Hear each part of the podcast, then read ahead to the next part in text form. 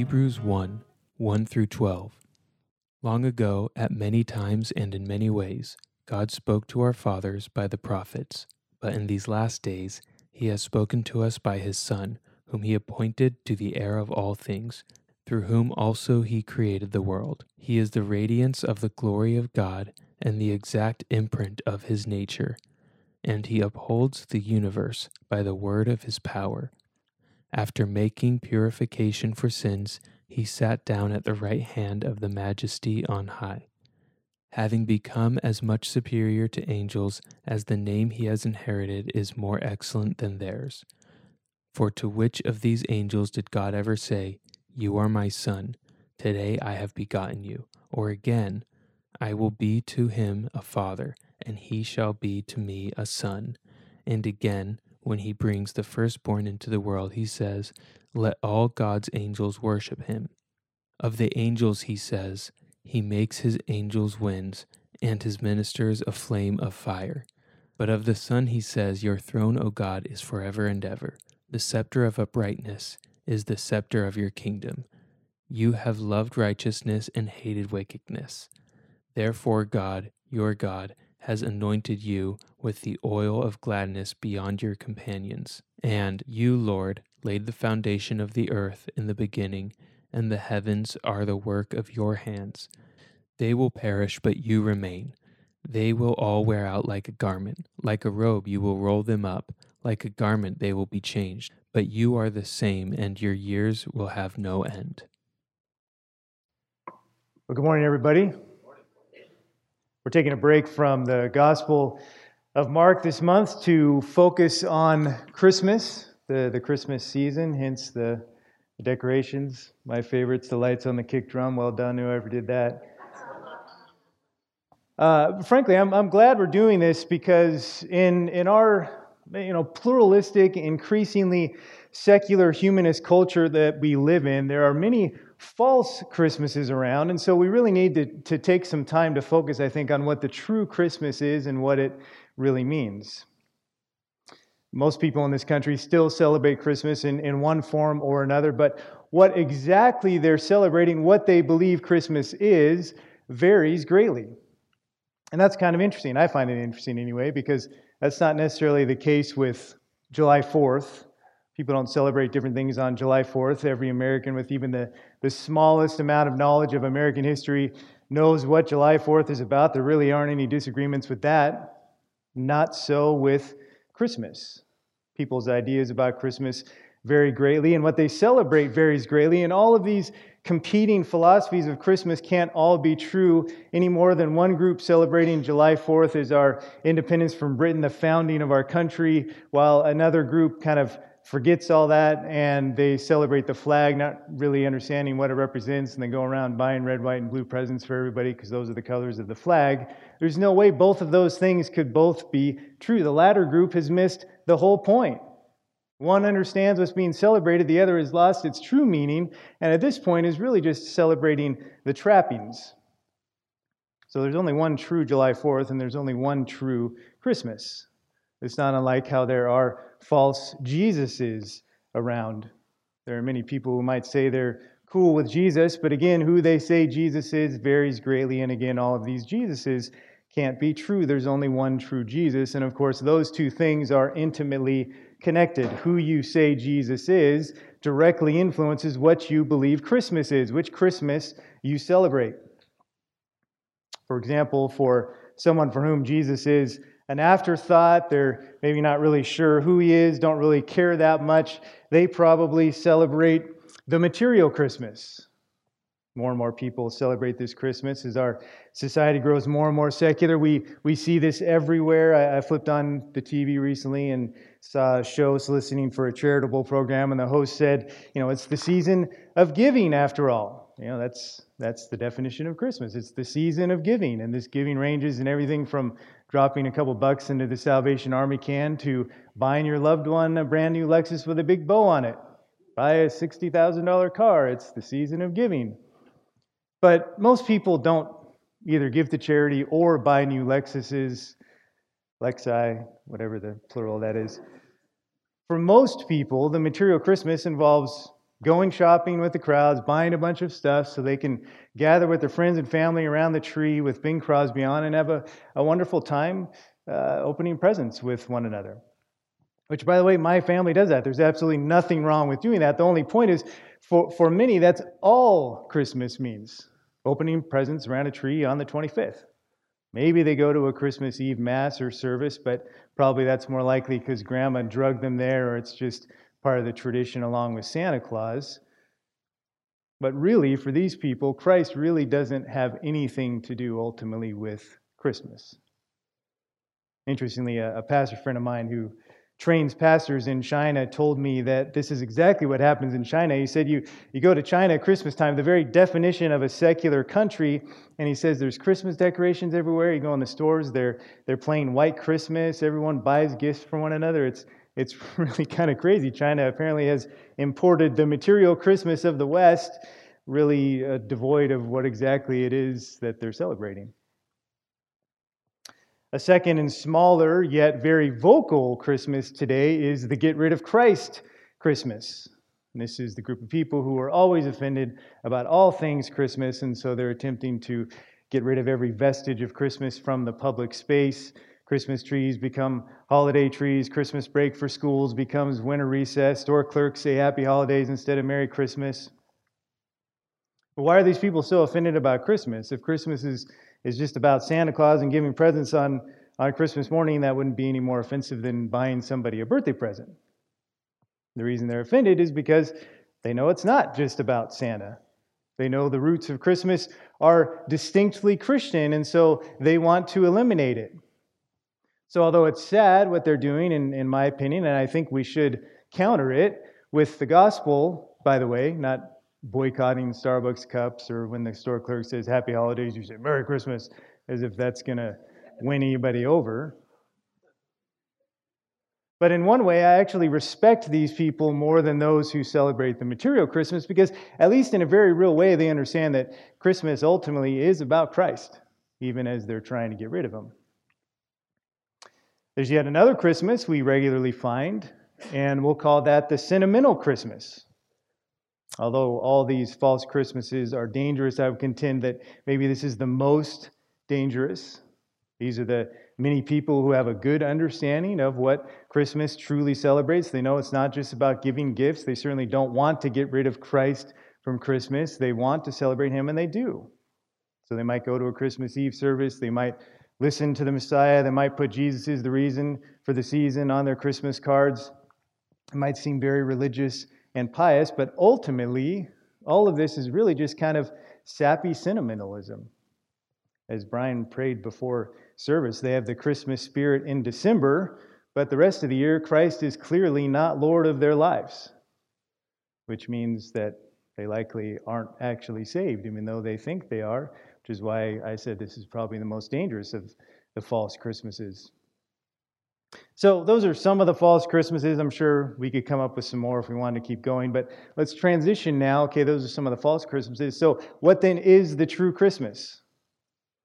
Like I said at the beginning, the answer to that is completely anchored in our understanding of who the true Jesus is, and to understand that, we're going to be looking at the book of Hebrews this morning, and so you know where we're headed. We're going to be looking at the first 12 verses of chapter 1, and then we're going to skip ahead to chapter 16 to consider how the Old Testament prophets pointed to who the true Messiah truly is. So let's get into this together. Hebrews chapter 1, beginning in verse 1. Long ago, at many times and in many ways, God spoke to our fathers by the prophets, but in these last days he has spoken to us by his Son, whom he appointed the heir of all things, through whom also he created the world. He's the radiance of the glory of God and the exact imprint of his nature, and he upholds the universe by the word of his power. After making purifications for sins, he sat down at the right hand of the Majesty on high, having become as much superior to angels as the name he has inherited is more excellent than theirs. For to which of the angels did God ever say, "You are my son, today I have begotten you"? Or again, "I will be to him a father, and he shall be to me a son"?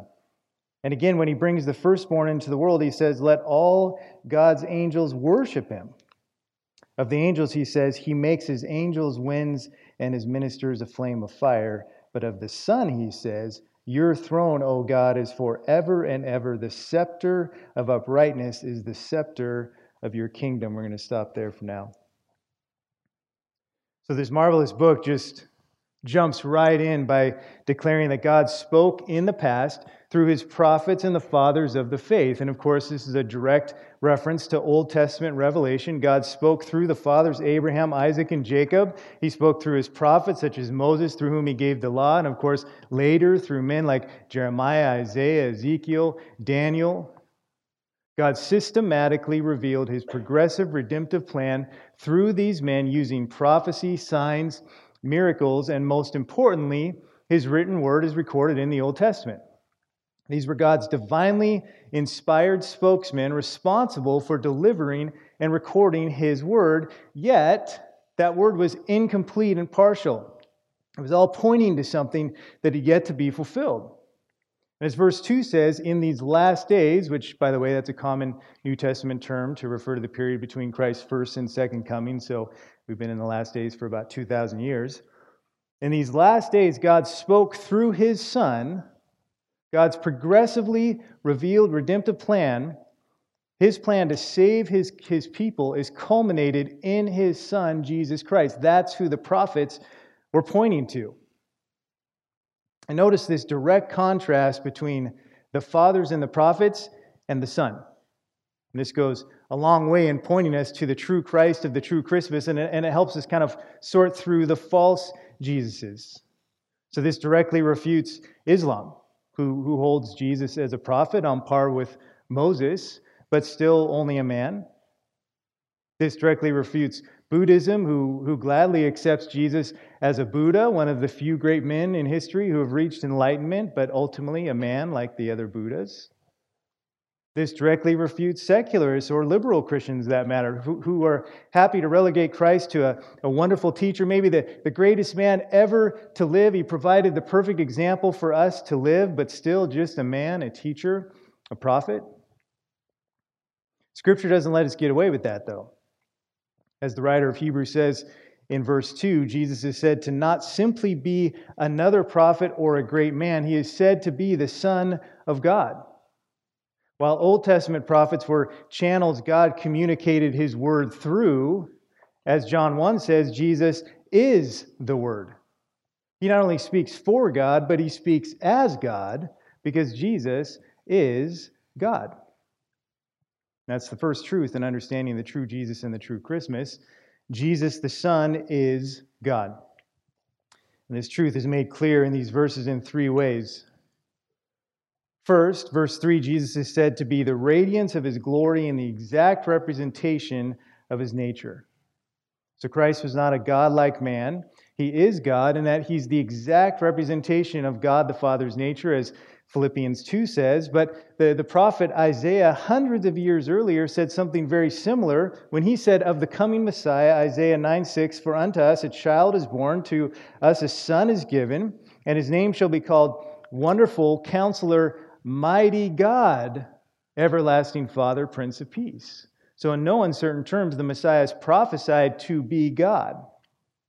He's of the same likeness as God the Father, because he is God. The Father and the Son are co-equal in nature, distinct persons, one equal nature.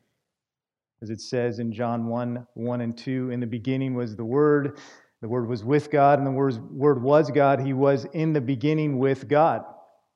So his physical birth in Bethlehem that we celebrate at Christmas was not the beginning of his existence. He's existed eternally as God the Son, as Micah prophesied in Micah 5:2. But as for you, Bethlehem, too little to be among the clans of Judah, from you one will go forth for me to be ruler in Israel.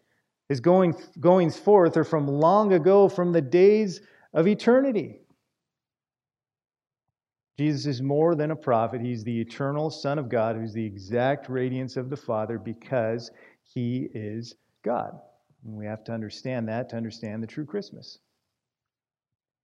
Second, Jesus is shown to be God by being said to be greater than the angels. Verse 4 says, having become as much better than the angels. This might seem like kind of a strange reference at first, but it's very significant because angels are powerful creatures, far more powerful than humans. For example, 2 Kings 19:35, one angel wipes out 185,000 soldiers of the feared Assyrian army. That's incredibly powerful.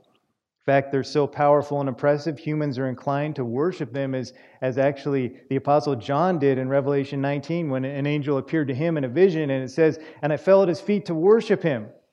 And he said to me, 'Do not do that. I'm a fellow servant of yours and your brethren who hold the testimony of Jesus. Worship God.'" As that angel said, he's a fellow creature who worships the Creator who is infinitely above and beyond angels and men. We all bow down and worship him. And Hebrews 1:6 says exactly that. Speaking of the Son, quoting Deuteronomy 32:43, it says, "And let the angels of God worship Him." God the Father commands His angels to worship the Son. Think about what that is explicitly saying about the Son. God clearly says in the Ten Commandments, "You shall worship no other God but me." He says in Isaiah 43:11, "Before me there was no God formed, there will be none after me. I, even I, am the Lord, and there is no Savior besides me." Scripture makes clear over and over, it's blasphemous to worship any other than the one true God of the Bible. There are none besides Him. Yet the angels are commanded to worship the Son by God the Father Himself. Why? Because once again, the Son, Jesus Christ, is that one true God, the second person of the Trinity, the I Am of the Old Testament. This baby Jesus that we celebrate at Christmas is greater than the angels and worshipped by them and us because He's God. Third, Jesus is shown to be God because God the Father explicitly calls Him God. In case we haven't kind of connected the pieces yet, or we want to play games just so there's no confusion, God the Father matter-of-factly calls the Son God in verse 8. But of the Son, He says, so of the Son, the Father says, "Your throne, O God, is forever and ever." That is one of the most explicit statements in Scripture declaring Jesus to be God. God the Father calls the Son God, whose throne is forever. That is just awesome. So, Jesus Christ, the Son of God, is the exact representation of God the Father's nature. He's much better than the angels, and God the Father calls Him God because Jesus is God. That's the first truth in understanding the true Jesus and the true Christmas. The second truth in understanding the true Jesus and the true Christmas is Jesus the Son is Creator, picking up in verse 10 of chapter 1. "And you, Lord, laid the foundation of the earth in the beginning, and the heavens are the work of your hands. They will perish, but you remain. They will wear out like a garment, like a robe. You will roll them up. Like a garment they will be changed, but you are the same, and your years will have no end." So in these verses, the Son, this time called Lord, another title of the God of the Old Testament, is said to have laid the foundation of the universe. Back in verse 2, it says the world was made through the Son. So if I were to ask you what's the first verse in the Bible that's referring to Jesus, what would you say? And some might just, the Gospels, of course. The book of Matthew, the genealogy of Jesus. That's a good guess, but we have to go back a little farther than that. Some of you are good Bible students, and you say, Genesis 3, the first Gospel where God says the seed of the woman would bruise Satan on the head. You're getting warmer, but you're not quite there. The answer is the very first verse in the Bible that refers to Jesus is the very first verse in the Bible. In the beginning, God created the heavens and the earth. In the beginning of time and this world, Jesus already was. He's the eternal living Word. God the Father spoke the world into existence through the Son, Jesus Christ, as verse 2 of Hebrews says. Not only is Christ the Creator, but the power of His Word also presently, currently sustains the universe.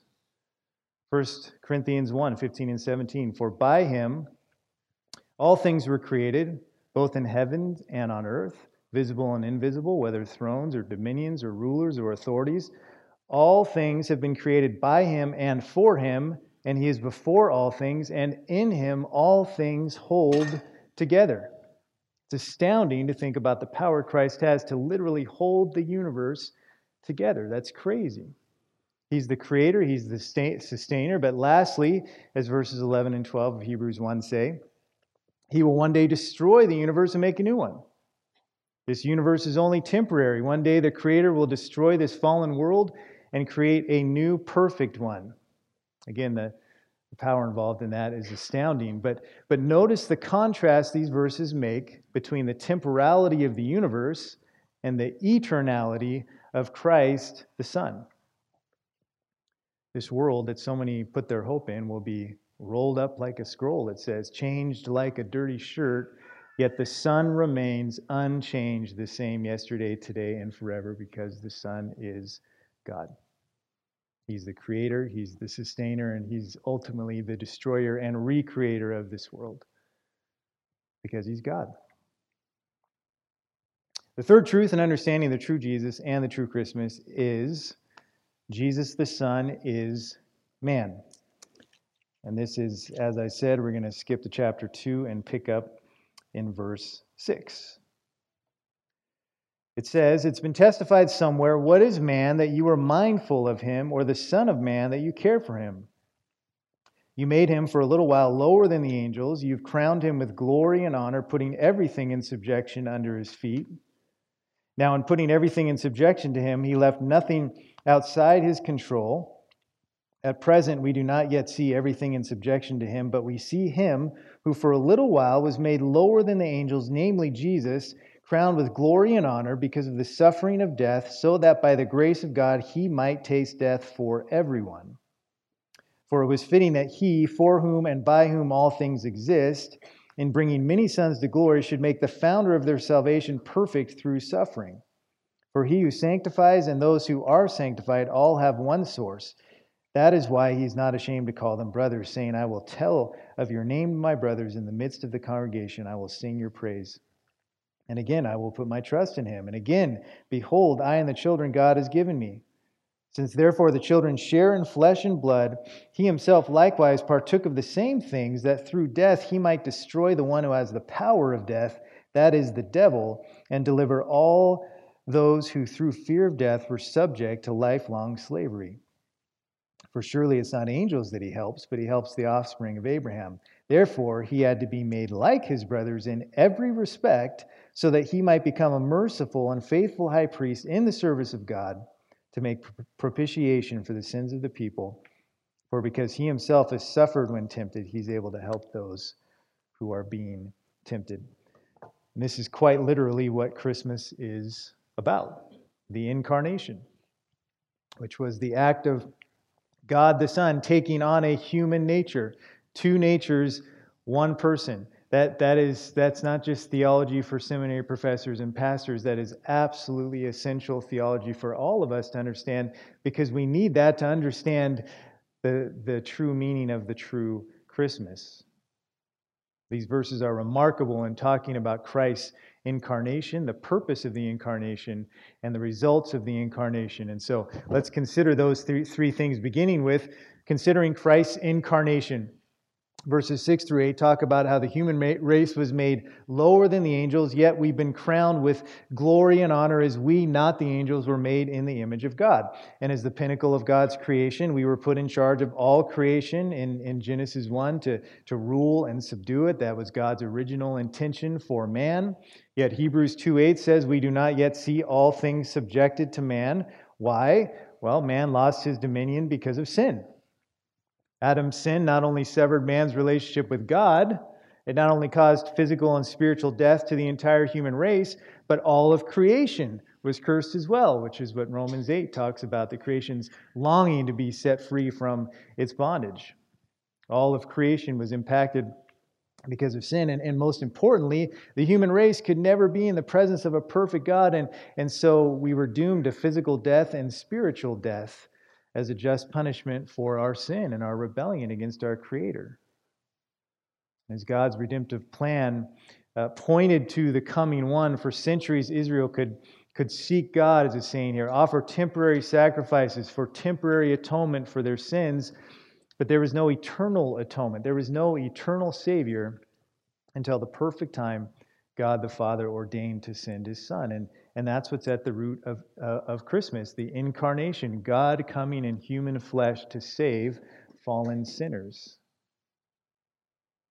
We've talked about how the Son, Jesus, is God, but just as important to understanding the true Christmas is to understand that Jesus is truly man. As those verses say, Jesus isn't God-like, and in the same way, He's not just man-like. He didn't just take the form of man, but He became man in every way, with a human nature and a human will, while remaining God with His divine nature and divine will. It is absolutely vital to know this. While the incarnation is a mystery, certainly there are many unanswered questions about it, there are some things that are absolutely perfectly clear and are absolutely essential to Christ saving us. He did not have a distinct nature that was this sort of unique blending of the human and divine. He's not Hercules. He's not half God, half man. He's not Captain America, a man infused with a super serum to make him God-like. Now, the truth of the Incarnation is beyond any pagan god or Marvel character. The truth of the Incarnation is that Christ, as God, took on a true human nature without sin while retaining His divine nature. Two natures, one person. To not understand that completely is human, but to deny it is error, and it is to not understand the true Christmas, because that's the key to understanding the purpose of the Incarnation.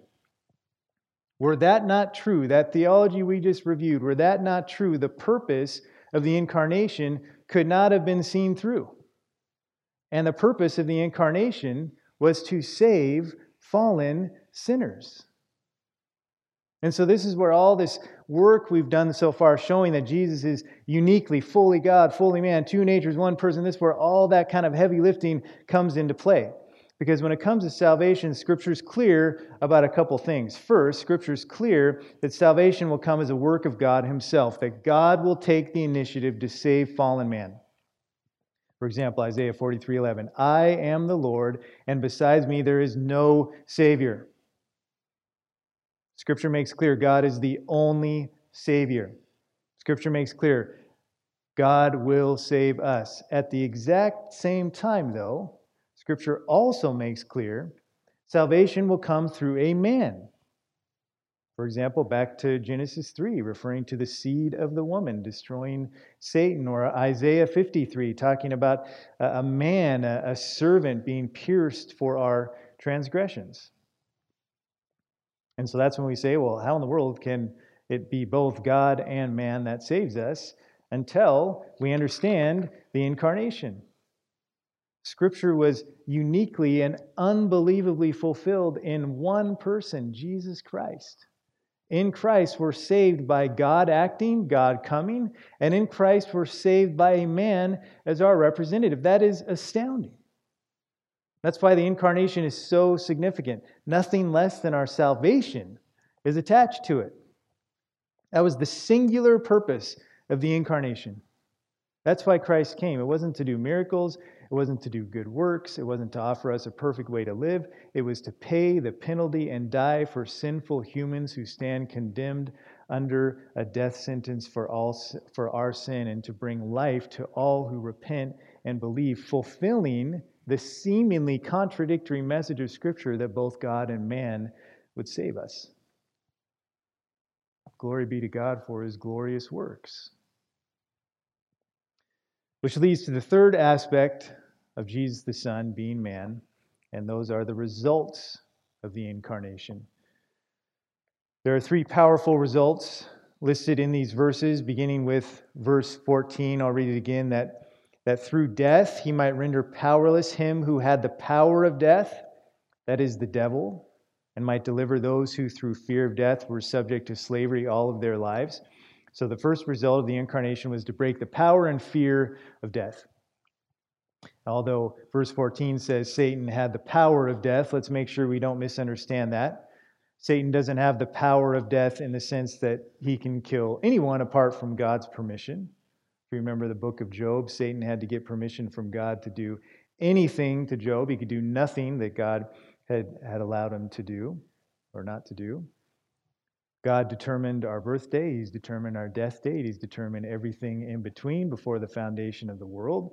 But the devil has the power of death in that God declared the wages of sin to be death, a penalty for our sin to be death. And so Satan can rightly demand that penalty be paid. In other words, Satan can, sort of chirp in God's ear saying, man, look at that guy, look at that girl, man, they are horrible sinners. They deserve to die. And you know what?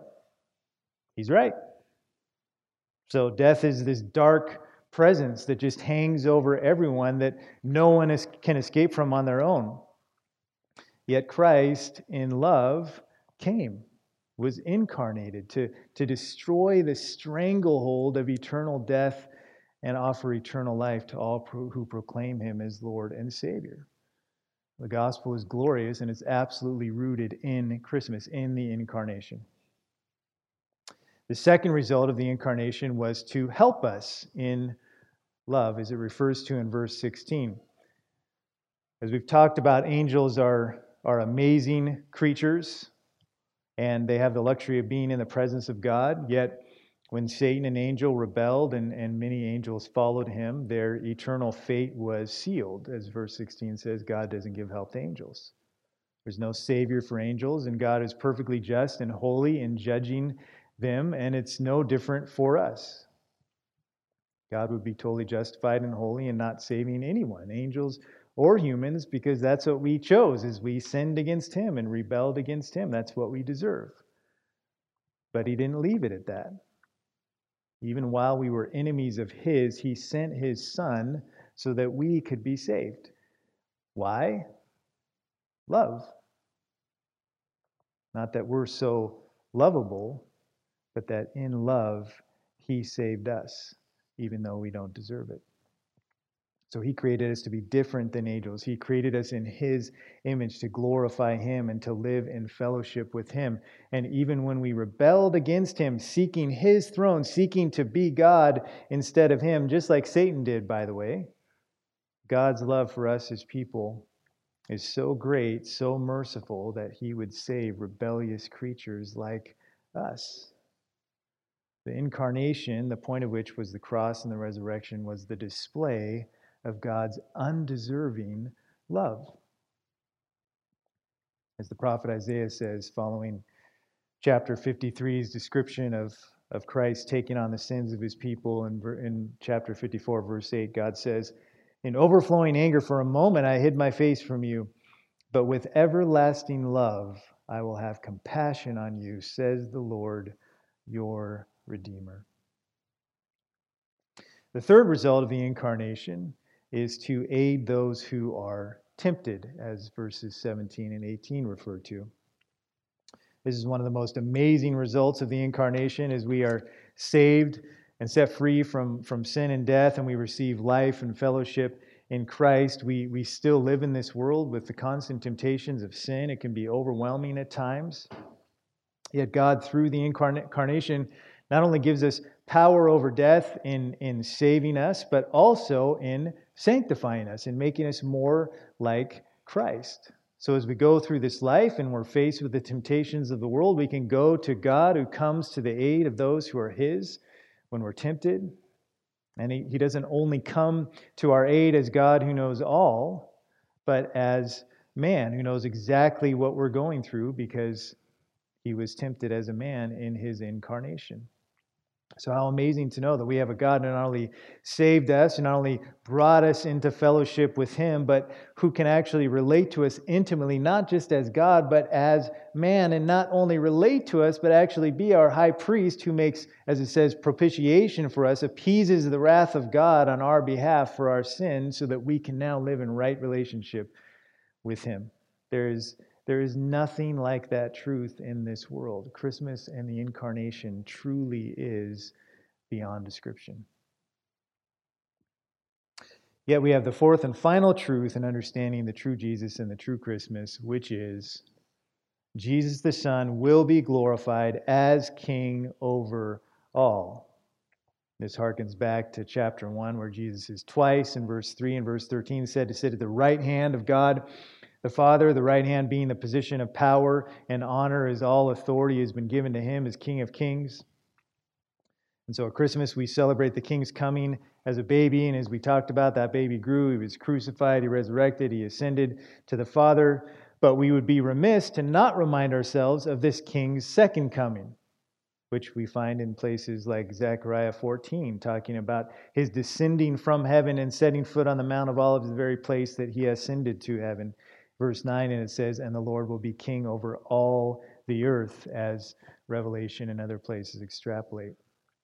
So just as we can't talk about Christmas without talking about Easter, we also can't talk about Christmas, His first coming, without talking about His second coming, as that is the culmination of everything as our King returns once and for all to rule and reign forever, and those who are His long for that day. Well, as we conclude this morning, considering how the Old Testament prophets point us to the true Jesus and the true Christmas, I want to read one of the greatest scenes in all of Scripture, certainly in the prophetic books. Isaiah chapter 6, verses 1 through 4, it says, in the year of King Uzziah's death, I saw the Lord sitting on a throne, lofty and exalted, with the train of His robe filling the temple. Seraphim stood above Him, each having 6 wings. With 2 He covered His face, and with 2 He covered His feet, and with 2 He flew. And one called out to another and said, holy, holy, holy is the Lord of hosts. The whole earth is full of His glory. And the foundations of the thresholds trembled at the voice of Him who called out, while the temple was filling with smoke. So Isaiah sees this vision of the throne room of God, and as God, he sat on His throne, and there's this special order of angels. The seraphim are there, they're above the throne, and you notice what they do. They're above the throne at all times. They have 6 wings. With 2 they cover their feet, with 2 they fly, and with 2 they cover their faces. These are unbelievably powerful creatures, sinless, by the way, a special order of angels far beyond us, yet these powerful creatures in the presence of God dare not even look on Him, as He is frighteningly, perfectly holy. He's so magnificent, He's so perfect, He's so holy that these powerful, sinless creatures are just compelled to yell to one another, holy, holy, holy is the Lord of hosts. What does this have to do with the true Jesus and the true Christmas? Well, baby Jesus, born to parents in a barn in an out-of-way town called Bethlehem, is that very God who sits on the throne, who holds the universe together, whom the seraphim worship, who one day every knee will bow and every tongue will confess Him to be Lord of all. So as we celebrate Christmas this year and we see the traditional images and we sing the traditional songs, let's remember the true Christmas marks the arrival of the promised Messiah, God come in the flesh to pay the penalty of our sins, who currently sits on the throne as King of Kings, and who one day will return as rightful ruler of this universe, and we will live in His presence forever. No Hollywood script could make that up, yet when we understand that and revel in that truth, it is then that we truly understand what a Merry Christmas is. Thank you for listening to the King's Cross Church podcast. We'd like to encourage listeners to be part of a local church gathering. If you're ever in the Orange County, California area, we'd love it if you come by and visit on a Sunday morning.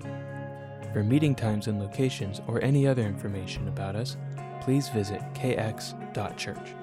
There's no .com in that, just kx.church.